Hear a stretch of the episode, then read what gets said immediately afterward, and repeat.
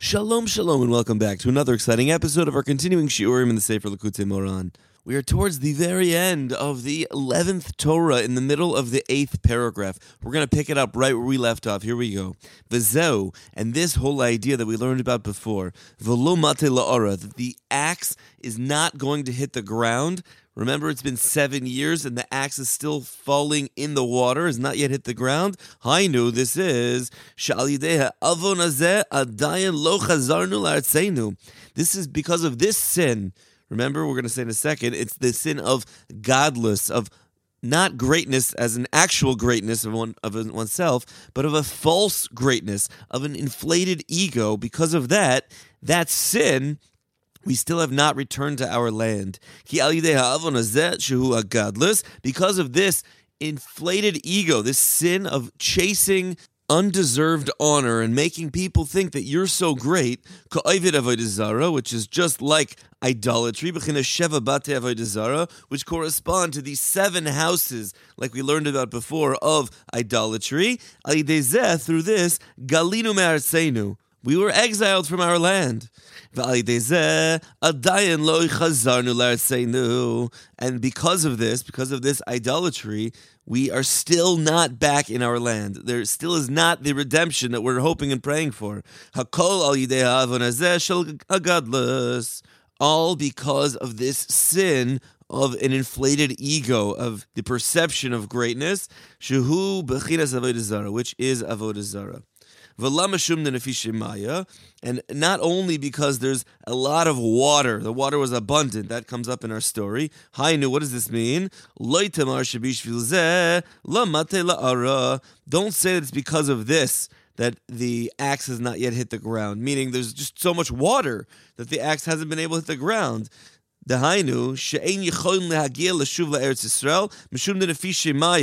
Don't say that we're not able to get back to Eretz Yisrael because the water is abundant. What does that mean? The water is abundant. Because the idolaters, they are many. Bechinas rabim hagoyim. The pasuk says there are so many non-Jewish nations. Bechinas mayim rabim. There's so many non Jewish nations, so it's easy for a person to say, oh, why is there not the redemption? Because there are so many other people. It's not the fault of the Jews, but rather the fault of the other, of the rest of the world. Says Rabbi Nachman, no, no, no, no, no. You cannot say that. It doesn't matter how many other people there are. It doesn't matter how many of the Avodah Zarah, people who are serving idolatry we have to take responsibility for ourselves. This lesson is so important. We can't say there's so many other people out there and it's their fault or it's someone else's fault. No, no, no. We take responsibility for our own actions. We take responsibility for our destiny. When we stop and do that, then we have the power to change the future. Next statement in this story, Elamashum Dirdife Maya. Towards the end of our short happening of Rabbi Bar Chana, one of the reasons is that the water is running so rapidly. What does that mean for our parallels here? Shehem roidfin achara kavod, because so many are running after honor. Shehu bechinas mayim. This is the concept of water. Bechinas kel kavod hirim. Hashem al mayim rabim. This is a verse from Tehillim, from the Psalms. It says, God of glory he thunders, and God is upon many waters. He's on many waters. Ali that through this, through this chasing of honor, we will not be able to return back to Eretz Yisrael. Hainu al redifas kavod. That through chasing honor and greatness, כי עיקר אריכס הגדלס שאין יכולן לשוב לארצנו הוא רק מחמס העוון הגדלס ורדיפס הכבוד כנ"ל. The main reason for our extended exile, and while we're not able yet to return back to Eretz Yisrael, and for clarity, we're not speaking about the land physically of Eretz Yisrael, and we're not speaking about Medina Yisrael, about the country of Israel. We're speaking about Yerushalayim HaBenuya. We're speaking about the redemption with Mashiach and the Beis Hamikdash. The main reason, says Rabbi Nachman, why we are not at that stage yet in, in history is because we're chasing honor, we're chasing glory. this desire for glory, desire for honor, desire for, hey, everybody, look at me. That's the main sin that is holding back the eventual geula.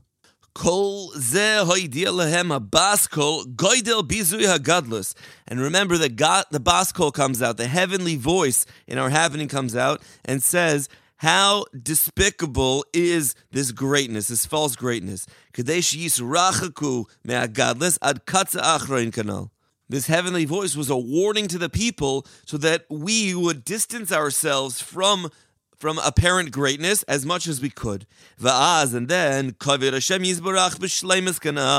and when we take the honor and say, This isn't for me, it's only for the Almighty, glory should not be coming to me, it should be coming to God then the kavod of the Almighty, the glory of God, becomes complete. The Oz, and when you're able to do this, Zoichin Ladibur Hameir, where we merit an illuminating language like we learned about at the beginning of the Torah. Shehu Bechinas Tziparta Hanal, which is connected to the two birds that are brought by the Metzora to cure his spiritual disease. Aval, however, how do you merit this? How do you merit to break your honor and to complete the glory of, of the Almighty? Lishabir hagadlis v'akavad shel atzmai legamre. How do you break your desire for, for greatness and your honor for yourself completely? That will then bring the, uh, the honor to God Himself completely. Who This is through gardening of the covenant. In the two aspects of Shmiras Abris, like we learned about earlier. Shehem bechinas yechuda ilavi yechuda tata.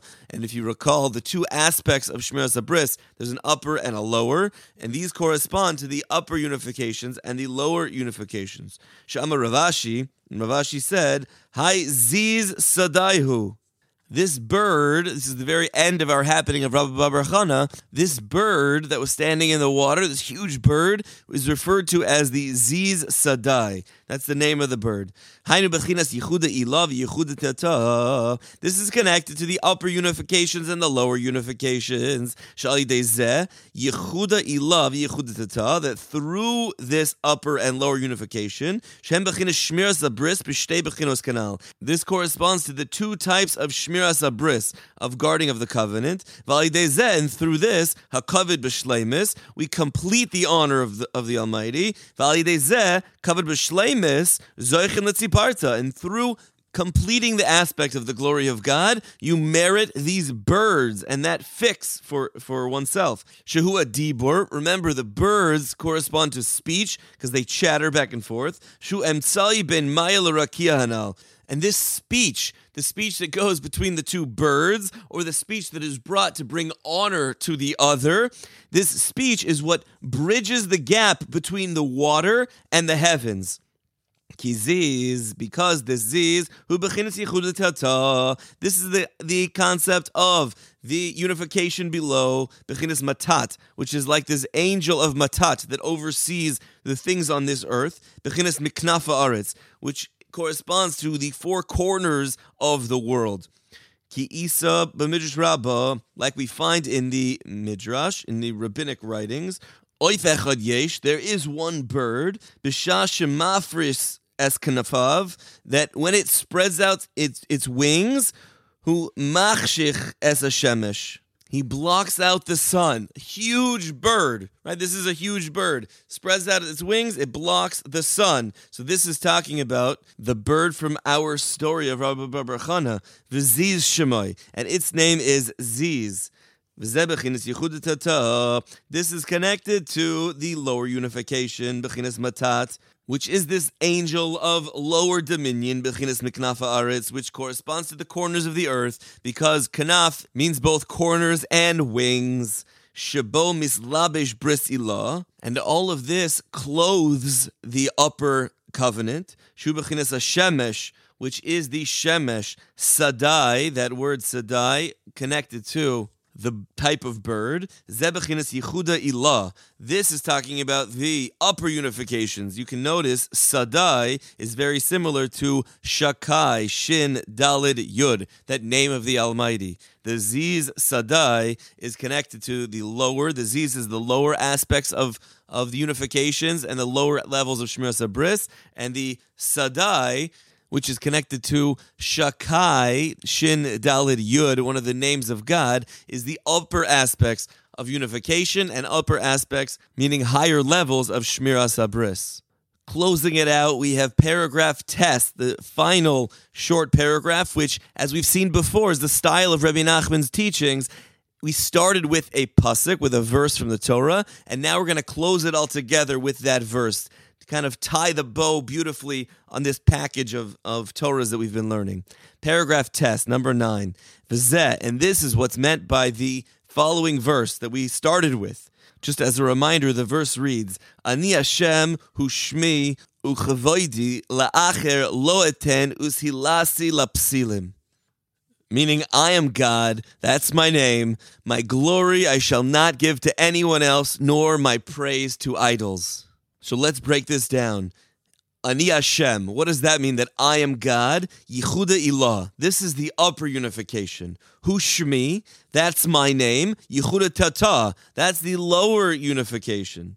Ukavoidi la'acher lo and I will not give my glory to anyone else. Zebechinas kavod b'shleimis. This is the idea of complete glory, like we learned about, that when some is taken for the individual, then something is missing. Usihilasi lapsilim, and my praise will not go to the idols. What does that mean? Zebechinas hadibur. This is referring to speech, the power of speech that could go, God forbid, to an idol, but should only go to the Almighty. Kamoshakasav, like the verse says, Tehilas Hashem Yidaber Pi.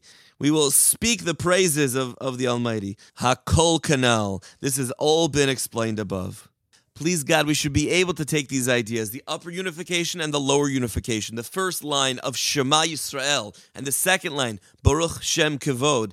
The things upper, that where the glory should go, and the things lower, like our desire for glory and honor. We should, please God, be able to break our desires, be able to elevate all of our actions, bring the glory back to the Almighty, allowing our speech to bring the proper illumination to ourselves and our own trajectories so that we can continue to grow to the best of our abilities. And please, God, when we do that, when we put all the glory back to the Almighty, we make tshuva the right way, we'll be zoche to return to Eretz Yisrael, to Yerushalayim Habanuya with Mashiach Tzidkenu. End of Torah 11. Baruch Hashem. Wishing everyone a beautiful day.